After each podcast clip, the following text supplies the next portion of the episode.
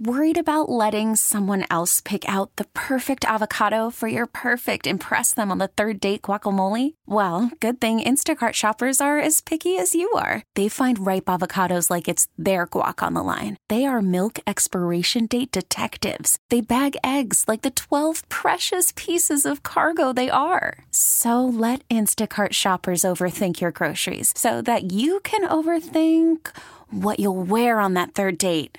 Download the Instacart app to get free delivery on your first three orders while supplies last. Minimum $10 per order, additional term supply. Hiring for your small business? If you're not looking for professionals on LinkedIn, you're looking in the wrong place. That's like looking for your car keys in a fish tank.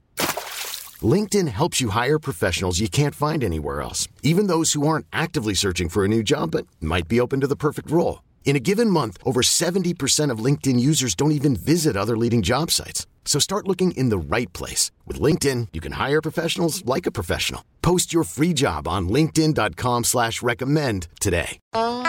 This is the Sports Edge with Rick Wolff on your flagship station for New York sports.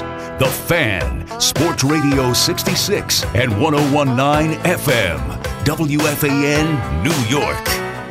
Hi, everybody, and welcome to this week's edition of Rick Wolff's Sports Edge. I'm your host, Rick Wolff.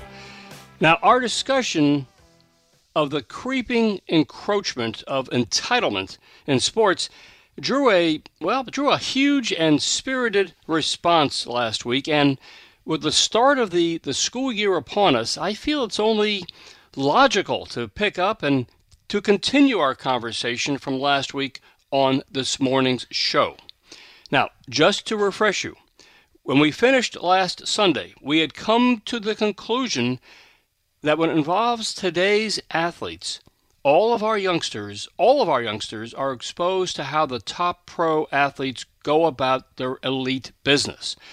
You might recall I used the, the classic story of how John Wooden handled Bill Walton's decision to, to want to grow a beard and to grow his hair long.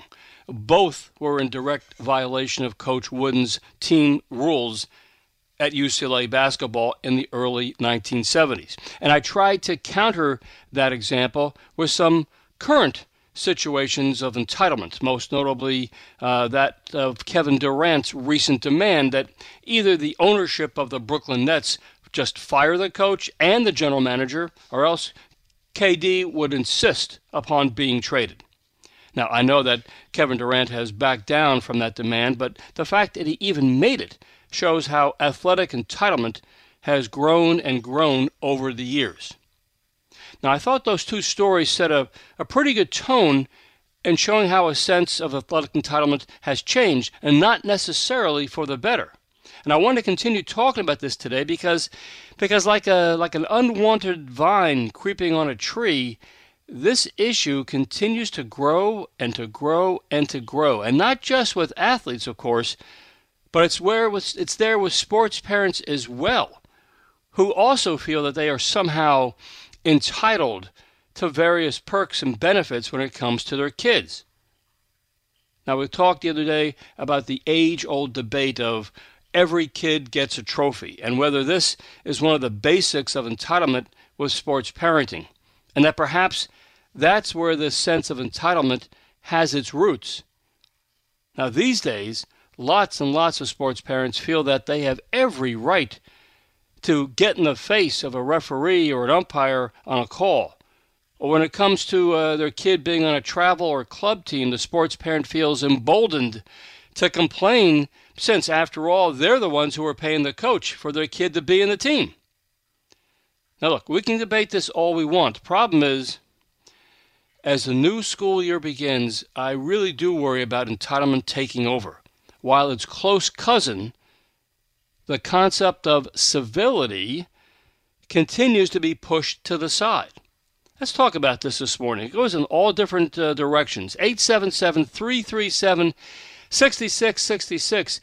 Look, if you've been to your kids' sporting events, you know exactly what I mean. Are we going to watch entitled sports parents verbally abuse refs and officials at football or soccer games this fall? Are we going to finally step up and not just remind parents that they are not allowed or entitled to act like jerks at games, but that they will be ejected and escorted immediately from the game itself. Are we going to hear more uh, hear more incidents where angry sports parents physically assault refs and officials after a game because again, and I know this sounds weird, but they are somehow entitled to voice their feelings and to vent their emotions by attacking the refs and officials. Are we going to see any more racist outbursts at high school basketball games this year where no one is held accountable? Are fans going to be allowed to make monkey and ape noises, feeling that they are somehow entitled to do this? So here's here's the basic issue, at least to me. There's a growing sense of entitlement accompanied by a lessening or declining impact of civility in sports, and it's not making for a good combination. And we all know this is becoming more and more and more of an issue. And by the way, entitlement, just to be clear, it's not always so extreme or so obvious. In fact, it's often much more subtle, where the sports parent does whatever he or she can can to quote unquote work the coach to make sure their kid gets some sort of special or favorite treatment. And in many ways, this is even more insidious, where, a, let's say, a dad might try to ingratiate himself with his kid's coach, try to become the coach's best friend, so to speak, in the hope that the coach will then give the kid more perks, benefits, more entitlements, such as more playing time or being made a captain and so on. Now, again, going back, when I was playing high school ball, and perhaps this is the same experience you had, the parents rarely, if ever, socialized or interacted with the coaching staff. It just wasn't done. Why? Because if your father was seen trying to butter up the coach, that was that behavior was seriously frowned upon. But these days, it's become a free for all if I see the dad of a kid who my son or my daughter is competing against, and that dad is trying to be chummy with that coach, well, I'm going to do what I can to make sure I have a similar kind of friendship with that coach. And again, all this sort of begins at the youngest ages. This issue seems to show itself first when the kids are just starting out, when the parents the parents volunteer to coach their kids' team. And for some reason, the word volunteer, which I mentioned last week, it means to give of one's time and efforts for free with no expectations or remuneration. But unfortunately, the volunteer coach somehow seems to think that their kid is entitled to a little more playing time, or is allowed to play their favorite position, or is placed on the all star team regardless of their ability or accomplishments. And of course, none of the other parents will ever speak up or complain, but they quietly watch all of this and they know. Or then, a few years later, a father starts a local travel team. And of course, the team is for the benefit of his son and his son's close friends. But then tryouts are held, open tryouts, and the people pay for their kid to try out. But the travel team coach never really says to the parents that, well, you understand most of the team is already pre selected well before the tryouts. But of course, we'll be glad to have your kid try out for the team, and of course, we'll take your money. That's entitlement. Or these days, a talented kid will look to play in the high school varsity. But the fact is that he or she's been treated as such a rising star in middle school and on travel teams that they seem to look upon the varsity head coach as just someone who is a mere stepping stone, just someone to help promote the kid's career, not as an individual, as an educator who was there to run and to coach all the players on the team. Again, that's entitlement, and that happens all the time. You think this kind of stuff isn't happening in your kids' world? Well, look around and take a hard and closer look. This is the world of youth and amateur sports we now live in. It's become a world of entitled young athletes. And as parents, yes, I know, of course, we all want the best for our children. But we also want them to first learn the values of hard work, dedication, fair play. That's what sports are supposed to be about, not about having a sense of entitlement. And for today's coaches, well, trust me, you'll be challenged, coaches, but you'll need to keep your core values as your compass. And if you don't, or you give up, you will lose any kind of control you have over your athletes. And in the end, you'll be pushed off to the side. So, again, I want to get into this because it's a deep conversation. It's one I'm very concerned about. And from what I can tell, I have a sense you are as well. 877 337 6666. Uh, let's. Um, Let's start our conversation this morning with uh, with Ed Ward over in uh, Elizabeth, New Jersey. Ed, good morning. Good morning, Rick. How you doing? Good, Ed. Happy Labor Day. Happy Labor Day to you. Uh, well, I'm one of those old school guys. I still coach travel baseball after coaching 23 years in college. Uh, and one of the, I have two rules when they come to a game. Yep. Your uniform must be clean, and you got to be on time. And if you if neither happens, you don't play at all. And I I did that one time when a college coach was coming to see a kid play. Yeah. Luckily, we well luckily we played a doubleheader that day, and I sat the kid the first game, but he played the second game. But the college coach stayed to watch him play the second game and all that stuff. Um, yeah. and, and parents parents will look to take advantage of that, but you know if you stick to your core values, things will work out. I mean, I have a rule. I have my my parents stay away from our dugout. And uh, well, Ed, let me ask you this: the fact that those are two very simple rules. You got to have a clean uniform, and you got to be on time. Okay, so you know this kid uh, apparently didn't show up on time for the first game, correct? That's correct. Did he have a particular reason? Like, did you say, "Oh, we had to stop and help somebody who was in a car accident," or he just didn't have a reason as to why he was late? He said, I didn't know how to be on time. That was his answer. So oh. Uh, guess what? I wasn't going to take that. But we're in today's society, Rick. All you got to do, and I tell my players, if you're running late, you could run into traffic. Just text me. Yes, of course. Oh, or I, mean, I can imagine this college coach was waiting to see this kid play, as you said in the second game.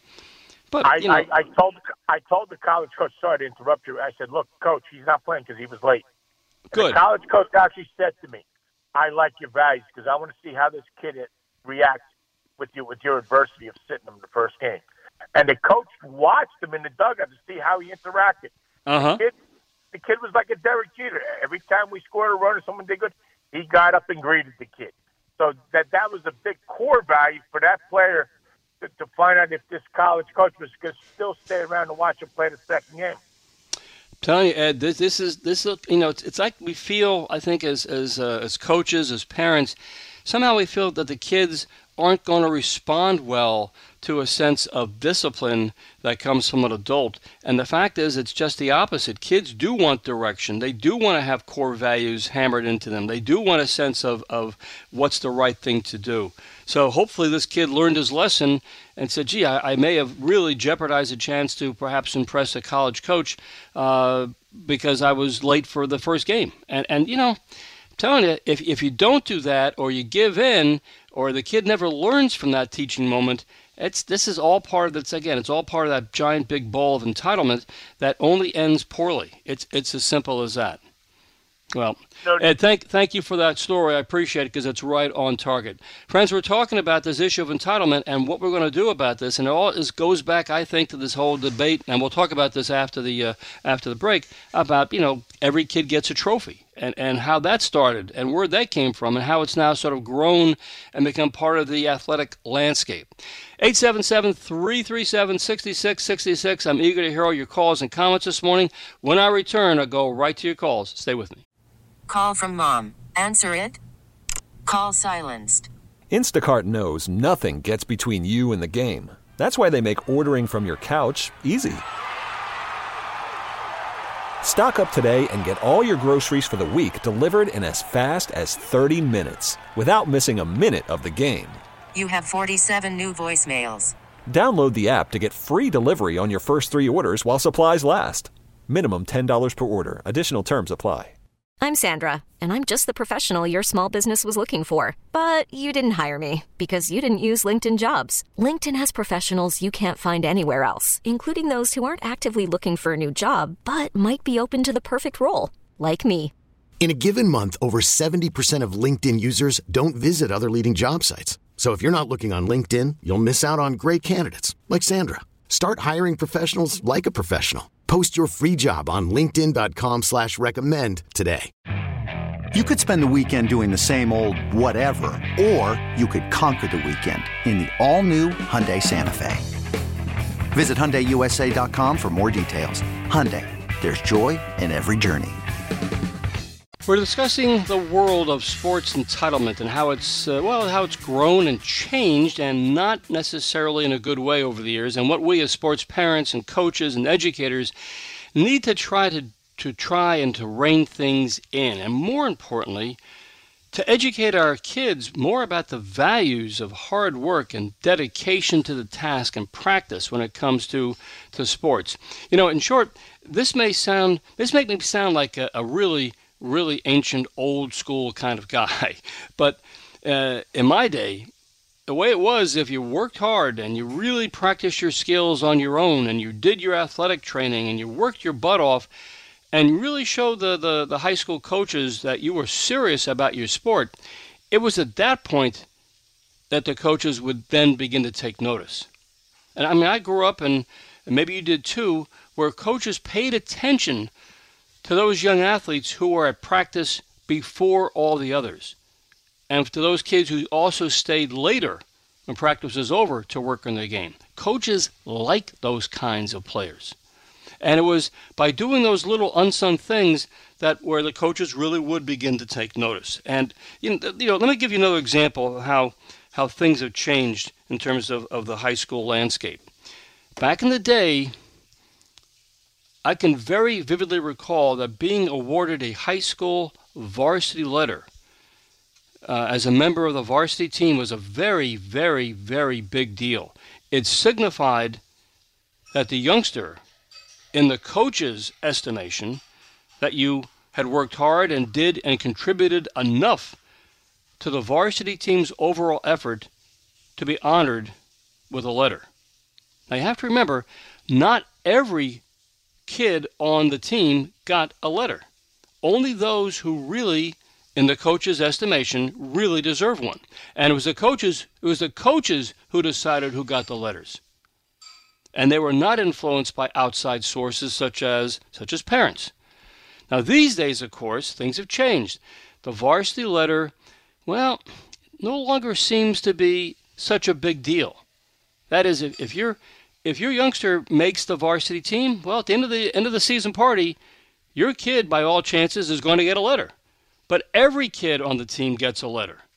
The starters all get letters, but so do all the others who barely played at all, even those who were late to practice or who occasionally missed practices, or even those who didn't work too hard uh, in the practice sessions.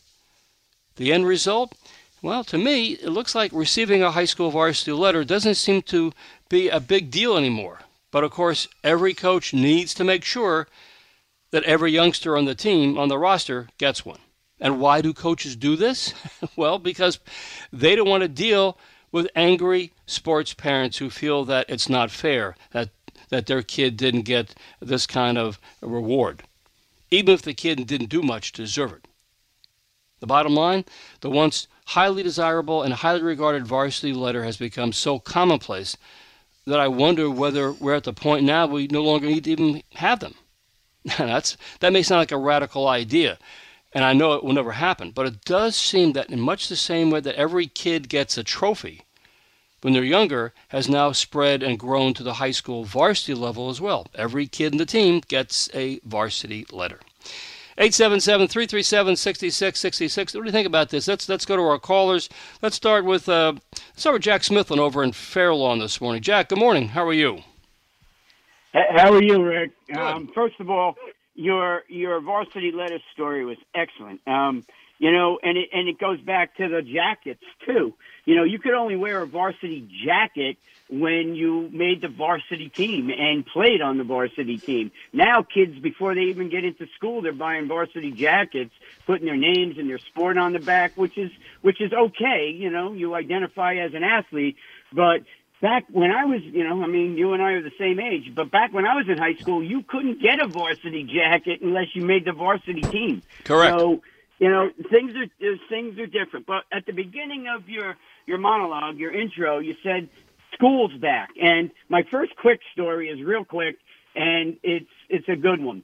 Um, I was teaching in in in, in Teaneck, And our high school, you know, I was kind of like the head of the department, uh, phys ed, both high school, and you know, I was like the old guy. I mean, nobody gave me a title or anything, but so I had a young teacher from the high school come to me and said, "I need your advice." I said, "What's the matter?" She said, "He, he said that the principal came to me and wants me to change one of my uh, students' grades." I said, "What? I, I, change the grade? Did they earn the grade? No." The parent came in and said it doesn't look good on their transcript. I said, I'm going to tell you right now, cost you your job, but stick to your guns. This kid doesn't earn that grade. Don't you give it to him. All right? Mm-hmm. You fight for this one. You know what? You might lose, and if you lose, just you know, let it go. But give it a give it a back, give it a fight. So even in you know in the world, entitlement is big. You know, but the story that I wanted to tell you was I had a girl that was a pitcher of mine. Another pitcher story. It seems to be these pitcher parents are all psychos, but. You know, the funny thing about it is, is that this kid was a phenom coming up, and she was great. She was my starting pitcher, and we were playing a team that was undefeated. They were ranked number one in our division. We were number two. They were 16 and 0 at the time, and we were 14 and 0 at the time. And I thought we, had a better team. And we're playing this team. We're beating them two nothing. And in the third inning, I put I give a signal to my catcher. She gives it to the pitcher. The pitcher shakes it off and looks up into the stands. I call timeout. I walk out. I talk to my pitcher. I said, listen, I'm your coach. Your dad is not your coach anymore. I'm your coach. Okay? Mhm. Sorry, coach. Sorry, coach. Things go by. In the fifth inning, she walks the first batter, hits the second batter, strikes out the next two batters, and the number four hitter gets up with the tying runs on base. She looks at me, uh, she looks at the catcher, she shakes it off. I walk, and now she's pitching a no hitter at the time. I walk out, I put my hand out, she hands me the ball. She goes, I'm sorry. I said, I'm not mad at you, I'm disappointed in you. Go sit down and we'll talk about it later. Her father goes berserk in the stands. You're taking him out during a no hitter, and I'm just trying to ignore it. He met me at our bus. This was an away game. He met me at the bus. I told him not now. He stuck his finger in my chest. He, got back to the school. He was waiting for me at the bus. Well, he went and got the the new, brand new um, AD's ear, and I was not invited back to to coaching the following year. All right. I knew what had happened. This guy had started, you know, got into the, you know, got into the AD's ear, Yep. and you know, and you know, we fought it, and you know, I resigned from that school. I walked away from the school. But the point is, is that parents think, you know, once they, you know, like you were talking before, you know, this kid was pitching a no hitter, and we wound up losing the game. We wound up losing the game three to two or four to two or something like that. And you know, the father's yelling, "You lost this game for us." And for you know, I'm just trying to ignore it and trying to ignore it. You know, when he stuck his finger in my chest, that was a different reaction I had. But the point is, is that who does this person think he is? You know, he coached her all the way through minors and all the way through rec ball and travel ball. But, you know, now she's at a different level. And this guy thought he was entitled to call his daughter's pitches during a game. So when you talk about entitlement, you hit it right on the head. I mean, it that- goes that's- back to the parents. It That's goes back to the exactly uh, that's a classic story of, of entitlement because after all, this dad uh, clearly felt that um, after all he had spent a lot of time developing his daughter into uh, a fine pitcher and so on and so forth. But for whatever reason, even though you had told the girl that you know I'm the coach now. I'm the one that basically decides who plays and and makes the calls on pitches and so on and so forth. And she's still listening to getting uh, communications from her father in the stands. That can't happen, and yet that happens all the time. So as a coach, either you have to decide, okay, uh, I'm just going to let this continue and just uh, you know basically you know, you know let this continue on and not get involved and let the, the kid and the father run the, the kid's uh, career, or I'm basically going to say no. I'm going to take you out of the game, as you said you, to the girl that you were. You weren't angry at her, but you were disappointed at her. She seemed to get that point. I mean, she becomes sort of the, the caught between the crosshairs here, between the father and the coach. But the, and then, of course, the second part of the story is that the AD, who, as you said, must have been relatively new, didn't know what to how to react. So basically, I'd rather have the parents be happy than than I can always get a new softball coach, and that's what happens. Correct? Exactly, exactly what happened. And and the point is, is that you know the board you know, I, I, I met with the board president and he asked me, I told him that I was leaving and he says, please don't leave. Things are happening. We're not allowed to talk about it, you know, but I resigned. I resigned and I actually went back to Fairlawn for another stint at Fairlawn. But, but this person, this AD was fired about a month after I resigned. And, and I and I already accepted a you know a job back at Fairlawn, my alma mater. But you know the point is is that you know these people that think they're entitled to do things like this, you know, and, and that was the school that when I went up there and after this incident, the very you know after this incident, um, I brought my that was the school where I started my contract, yeah. and parents had to sign it, kids had to sign it, and the athletic director had to sign it, and I had to sign it. And there were certain rules for parents too. Don't interfere during games. Don't ever talk about another player's a player's name in a meeting, and don't ever talk to me about playing time. Those were the three golden parent rules. And the point was is that he broke one of those rules. Now the AD had signed the, the, the contract, but he didn't fulfill his requirement to what he signed. So you know he got like you said, and I hit and you hit it once again right on the head. He didn't want the parent's problem. He didn't want that parent starting a posse. And I don't know how far he would have got with the posse because I had a great team that year with great parents. This guy thought he was, and he was a good guy too, you know, before this incident. And, you know, he thought that he could still control his daughter at that level, you know, and, you know, when I left there, uh, about two or three months later, I called him and I spoke to him and I told him, you know, that when she gets to that, and she went on to be a very good college pitcher. Um, you know, there there there are no things like that happening at the college level. If you ever try to interfere like that, you know, you're, you'd be gone probably. but you know, the the point is is that you know these parents they just think you know we we talked about helicopter parents and bulldozer parents you know doing whatever they can to protect their kids to make sure but changing a grade on a uh, uh, you know oh, it looks bad on my on my daughter's transcript, you yeah, know, or my son's transcript. He has all A's, but a B in phys ed. but this Get is, out of here! This, I, I, but but Jack, this is why I mentioned before about the, the idea that this other that the cousin uh, to the sense of all this of core values is civility. And I don't know when this changed. I can't pinpoint a day or a year, but certainly there was a turning point at some point where the sense of civility all of a sudden got pushed off to the side and was forgotten about. As though, as you said, a parent going to a teacher and saying, "Look, um, why can't you change?" Uh, or, or, you know, parent going and saying, "You got to change my kid's grade." why? How, how can you make that kind of demand? How is that even possible? Uh, or a parent saying, look, uh, you're the coach, no question about it. I'm just going to help my kid uh, give her signs from the stands because uh, she's a good pitcher, and I'll, I'll make sure that she'll play even better uh, if you allow me to give the signs to her. I mean, when, when did this all change? And it just, as I said, it, it was a, a, a turning point that has not – has caused all sorts of issues. And uh, you talk to any athletic director, uh, you know, in any state in the nation, they'll tell you this is what where we are today. And it's hard. How does an AD say, well, how do I back up my coaches when I have these parents breathing down my, my back and they're going right over my head to the principal or to the school board demanding that the AD get fired? It's just out of control. Um, it, it's really weird. And, and, uh, I don't know how we get this back because I, I don't see anything on the horizon. And Jack, maybe you don't either, uh, as to what's going to take place next to turn this back, turn back the tide. But it's it's really, you know, the it, it's out of the out of the the horses are out of the barn to use an old metaphor. Simple as that. You know. Well, also, you know, the the AD had an opportunity to make it a, a, a learning yep. moment, and he yep. didn't. Yep. You know, if I had, I'm going to tell you, I, I always mention the two ADs. You know, Tom Valenzola and Glenn Noto. If I had one of those, if one of those ADs were at that school at the time, um, the results would not have been the same. Guarantee you 100%. The results would not have been the same. Oh, they would have you. backed me and your coaches 150%. Yeah. So, Jack, thank you for those anecdotes. They, they really, as you say, are right on target and much appreciated. You're oh, more than welcome. Thank you. Okay, we're talking obviously about what's happening, and I think what's driving all these concerns that we're hearing about this morning about the, the sense of entitlement.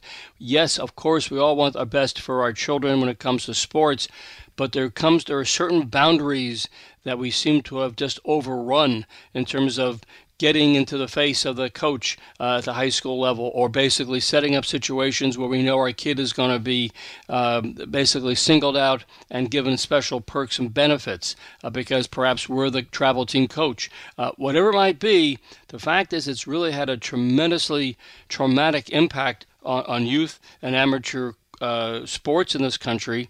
And as I just mentioned the example before, and Jack mentioned as well, there was a time, wasn't that long ago, where getting a varsity letter or getting a varsity jacket was a huge deal at the high school level. Those days have just sort of disappeared. Uh, just like everybody gets a trophy when they're starting out and they're six or seven years old, by the time they're on the varsity team, uh, they get a letter or a jacket. I mean, it's just it just shows you that things have sort of become diluted in terms of the basic core values of hard work, dedication, trying to achieve something before you, before you get awarded.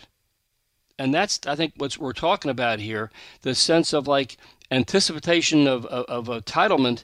No, first do something, win something, achieve something, impress the coaches coaches who are not related to you, they're outside your family, they're just like the same way you impress your teachers. Once you achieve something, then you can get some some no, no, uh, some notoriety or get some citations or awards. But first, you got to do it, and you got to do it through hard work. All right, I, this is an interesting topic, and I'm cu- curious to get more of your thoughts. Uh, again, we'll, we'll, we'll take more of your calls at 877 337 66 66. When I come back after the commercial break, we'll talk a little bit also about a recap or a summary note about Little League Baseball and talk about what happened in a, a volleyball match between Duke University and BYU. Okay, back with more after this. Back here on the Sports Edge, a couple of quick notes. Uh, first of all, you can always uh, follow me on Twitter at, at Ask Coach Wolff, uh, where you can get updates on what next uh, Sunday's show is going to focus on. And with the start of the new NFL season, just an important programming note. Starting next Sunday, that's uh, September 11th, Sports Edge will start at 7 a.m. instead of 8 a.m. Uh, now, yes, we'll go for the entire hour, but again, next Sunday, set your alarm clocks for 7 o'clock. And of course, if you happen to oversleep or you miss the show, you can always replay it by finding the podcast link on WFAN.com or by going to AskCoachWolff.com and finding the, the podcast, my show there. Okay, before we get back to our calls about entitlement, one quick follow up note regarding Little League Baseball. In, in the game that was played last Sunday on ABC, which was the International Championship uh, game between Curacao and Hawaii, you might recall the pitcher for Curacao threw a pitch uh, in the middle of the game and then very sort of suddenly, we all watched as the kid slowly collapsed to the ground in pain. And no one knew what had happened to the youngster. Uh, medical personnel came out uh, right away, and he was removed uh, from from the mound. But he was clearly in pain. He was not doing well. Uh, but then we kept waiting for some sort of update as to what what had occurred. Did, did he hurt his arm? How badly was he injured? Was he having some sort of mental health episode? And, and of course, there's a matter of privacy. The kid's only 12 years old, but please, ABC or, or, or Little League, tell us what happened to the young man because they never really gave us any kind of decent update. So, you know, I, I was still curious about this, so I, I decided to reach out directly to Little League via their media portal on their website to get an update because I couldn't find anything online about the boy's health. I sent an email to Little League last Thursday, and as of this morning, I'm still waiting for a response. Now, you know, most of the chatter uh, on social media was that it looked as though the kid had hurt his arm. And if that's true, then you always wonder about whether he perhaps threw too many curves and sliders, uh, or that perhaps his elbow ligaments had, had been strained or gave out. Again, if that's why the kid slumped and then lay on the ground, I really do wonder how Little League will address this issue of whether or not he hurt his arm. Or perhaps Little League will say nothing at all. I'm curious, have any of you heard about this kid's status? I'm just wondering how he's doing. And then another quick and a very sort of odd, distressing note from the world of college volleyball, where the Duke University women's team was playing at Brigham Young University this past week, and during the match, one of the Duke players, a sophomore named uh, Rachel Richardson, who happens to be black, was heckled repeatedly by someone in the stands about her race. Now, she heard it clearly, heard it a few times, told her coach. The Duke coach then told the officials working the match as well as the BYU coaching staff. But inexplicably, nothing was done. No one from BYU or the officials stopped the match to issue either a serious warning to the stands or something to make sure that this kind of racial taunting stopped immediately. Rather, the volleyball match just continued on. And I'm not really quite sure why BYU didn't take a moment to intervene and to warn the fans to behave appropriately. That, at least in my opinion, should have been done. And yet it wasn't. Anyhow, the very next day, uh, Rachel Richardson was met by the BYU AD, who was profusely apologetic, and she also heard from numerous members of the BYU volleyball team as well, all of whom were embarrassed and obviously uh, apologetic as well, even though, of course, they had nothing to do with this. I don't know. This incident made me reflect how would a school around here respond if any opposing player who, who was black happened to be taunted during a game because of their race? Would the host school, team, officials, or coaches stop the game, address the fans? Hmm. Yeah, we know about this. All right, 877 337 6666. Let's continue with the calls. Let's go down to Philadelphia where Chris is standing by. Chris, good morning. You're on the fan. Hey, thank you so much for taking my call on this beautiful Sunday. I wanted to um, I wanted to chime in on the varsity jacket letter subject, and I, I have another personal experience from when I was in college about a similar situation to something that happened with the um, the volleyball teams about the heckling of the student of color. And if if you're willing to hold on to my call, I want to chime in on that also. Go go ahead, Chris. Yep. So when I was in high school, I um I subbed in for a varsity for the varsity game. I only made a couple of games my junior year. I was I was slated to play my senior year as well. Broke my elbow in three spots, and that's pretty much where my baseball career ended. Got it. Um, I did not get a varsity jacket for that. This is dating back to um, 2015. Uh huh. And um, in my same high school, in the Central High School um, in Jersey, um, performing arts was receiving varsity jackets. Uh, yearbook group was receiving varsity jackets. So I, I just wanted to ask for your opinion on that because it seems like it's it's a little backwards. I mean, I understand that those jobs are still a part of the school culture, but at the same time, you know, I didn't receive that varsity jacket when, when it seems like students that did little to represent the actual sporting community of the school Mhm. were receiving those were receiving those letters. And I I wanted to sort of back up your claim that it seems like the jacket is, you know, I'm a young kid. I'm only 25 year old, 25 now, and I guess not a kid anymore. But it seems like it definitely has been devalued over time. You know, uh, nobody's done any studies or, or has any empirical evidence, but it does seem, as you said, Chris, that it's become devalued or it's become like, oh, yeah, everybody gets a letter, everybody gets a trophy. Uh, yeah, but I was under the impression that people had to work for it and, and to earn it. Um, and that was significant. But again, it just seems those days have sort of passed us by. And again, you're 25 and you're saying the same thing. It seems like, well, I thought this was a big deal. Well, apparently it's not a big deal anymore. And what, what was your other other point, Chris? In college, you said? Yeah, yeah. I wanted to jump into because of what happened in the in the volleyball game that you just mentioned. I didn't know about that. I didn't hear about that news. But um, when I went to school, I went to school in uh, North Northern Virginia, and at uh, James Madison University. Uh-huh. And um, it wasn't at a volleyball match, but it was at a basketball game, and we were playing Virginia State University, which is a almost a historically black college, right, or uh, college or university. And there were other JMU students. They were visiting at us, and it was in our uh, it was in our basketball arena. Mhm. And something something very similar to what happened with the volleyball player um, from the students of Brigham Young, where you know racial slurs were being thrown at that student in a very close match down the wire. And I wanted to jump into that very briefly because the university that I attended completely just swept it under the carpet. It seems like they, you know, at the universities, especially not only with these racial things that are happening at games and at arenas, but also with other, you know, intense cases as well.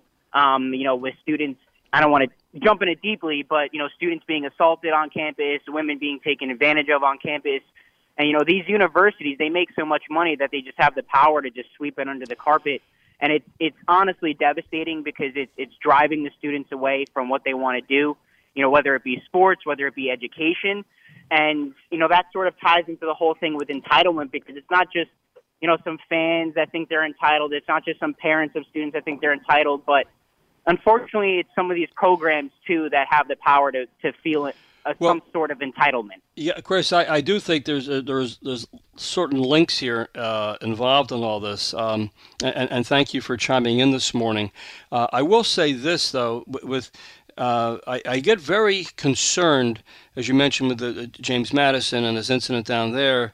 Uh, the schools, the coaches, uh, the administration, they have to now be proactive. Understand if these things are going to take place where somebody uses a, a racial slur at, an event, they have to be prepared as to what we're going to do. And I think the first thing you do is you a try to pinpoint who was the person who you know, basically gave voice to these awful thoughts and that person obviously has to be you know brought into custody and so on and so forth. But B, this is the perfect opportunity for the coach, the AD, to stop the game and just say, look, we apologize profusely, uh, and this is not the way we do business here at this, at this school or high school or college, and we we just don't stand for these kind of situations. But to just to sort of, as you say, sweep it under the rug, or uh, like said like, uh, afterwards the BYU, oh, we, we think we found the kid who did this, but he doesn't really go to BYU. Doesn't make any difference. If he's in the stands at the game, obviously you have to still stop the match and say, we apologize to our, our opponents uh, from Duke University because this is not the kind of thing we stand for. And that's that should be standard operating procedure along with the arrest of, of that person and the ejection of them from, from the arena.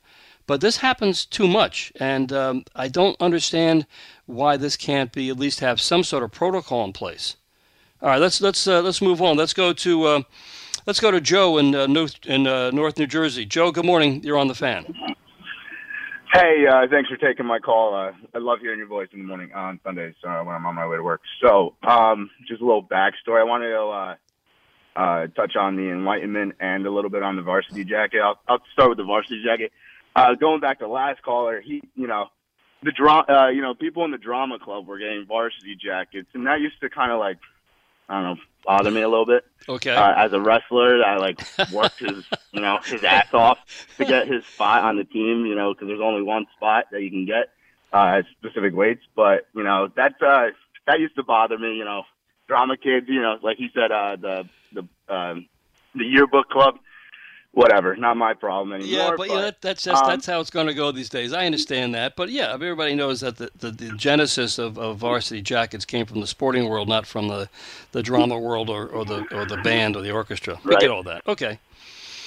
But uh, a little uh, and going back, I think his name was Jack Caller, uh, the coach with the with the parent problem. Yes, I actually was uh, the one in the middle at one point. So when I was wrestling in, in high school, I think there was a problem where the the girl and the parent didn't respect the coach because I had the same issue. And when you're on the mat, you can only hear voices. Yep. And my dad's voice was very distinct. He was my coach my whole life up until high school.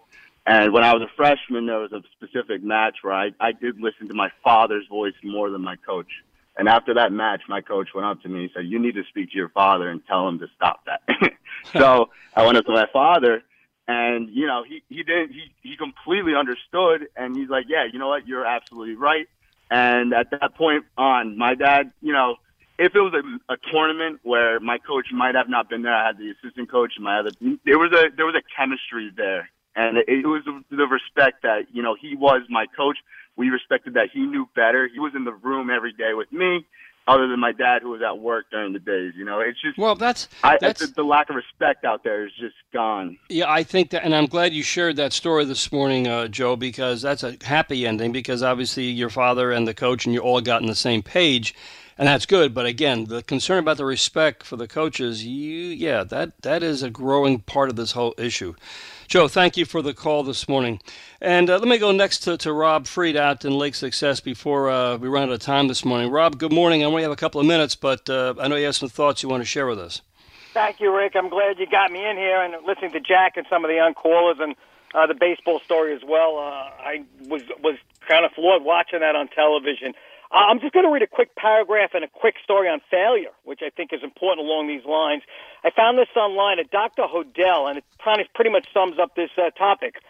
He writes, I'm old school on this one. I think participation, com- competition, teamwork, and enjoyment should be its own rewards for participating in sports. I say skip the additional fee for the trophy and have a team banquet at a Dairy Queen. I believe that a coach, parent, and teammates can do a better job of improving self-worth throughout the more important throughout the season. Okay, more important than trying to give a, a child self-esteem via a ribbon. Learn to lose with dignity. Applaud those that bested you and work hard to improve. I believe these lessons will translate from the athletic field to school, college, and a career in life. This is everything you talk about why your show is so important because it's about life lessons. Quick story about failure. In when I was in college in 1982, I ran my first marathon in Penn Relays. I got to the 24 mile mark and I hit the wall, what we talk about. Sure. And I completely was exhausted. What the wall is, you're completely fatigued. I could not, I only had two more miles to go and I wanted to qualify for the Boston Marathon. And the top 25 people got a medal. Yeah. Well, I had to walk, run it in the last two miles, did break three hours, ran 257, but did not get my qualification for Boston and I did not get my medal. But six months later, I ran the New York City Marathon, learning from that failure, learning from what I experienced, trained properly, and I was able to now run 238 in New York, qualify for Boston, and that to me was my medal, the common man's Olympics. And basically, what this is all about participation trophies. Yes, at a very young age, I said it last week. Last week, Rick, it's important for the youth of the world to maybe when you're learning and going through the early stages of sports. Yes, but failure, learning life lessons through sports.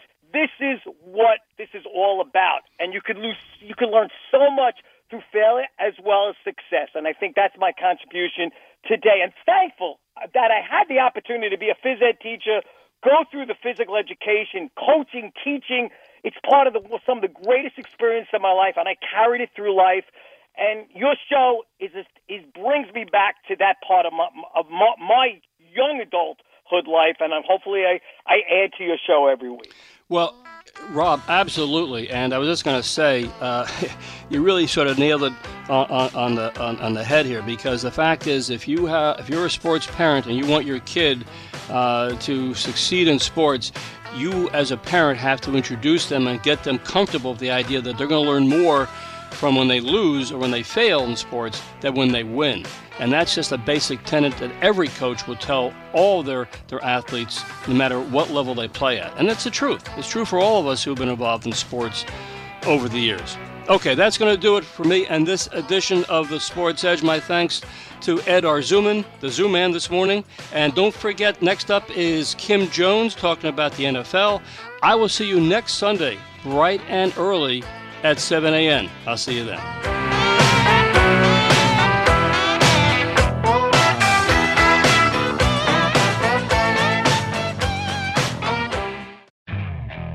Okay, picture this. It's Friday afternoon when a thought hits you. I can spend another weekend doing the same old whatever, or I can hop into my all new Hyundai Santa Fe and hit the road. With available HTRAC, all wheel drive, and three row seating, my whole family can head deep into the wild. Conquer the weekend in the all new Hyundai Santa Fe. Visit HyundaiUSA.com or call 562 for more details. Hyundai, there's joy in every journey.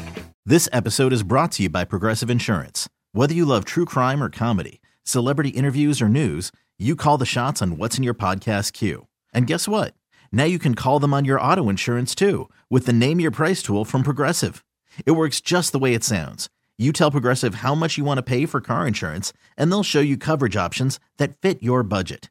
Get your quote today at progressive.com to join the over 28 million drivers who trust Progressive. Progressive Casualty Insurance Company and Affiliates. Price and coverage match limited by state law. We really need new phones. T-Mobile will cover the cost of four amazing new iPhone 15s, and each line is only $25 a month. New iPhone 15s? Only at T-Mobile get four iPhone 15s on us and four lines for 25 bucks per line per month with eligible trade-in when you switch. Minimum of four lines for $25 per line per month with auto pay discount using debit or bank account. $5 more per line without auto pay, plus taxes and fees. Phone fee at 24 monthly bill credits for all well qualified customers. Contact us before canceling account to continue bill credits or credit stop and balance on required finance agreement due. $35 per line connection charge apply. Ctmobile.com.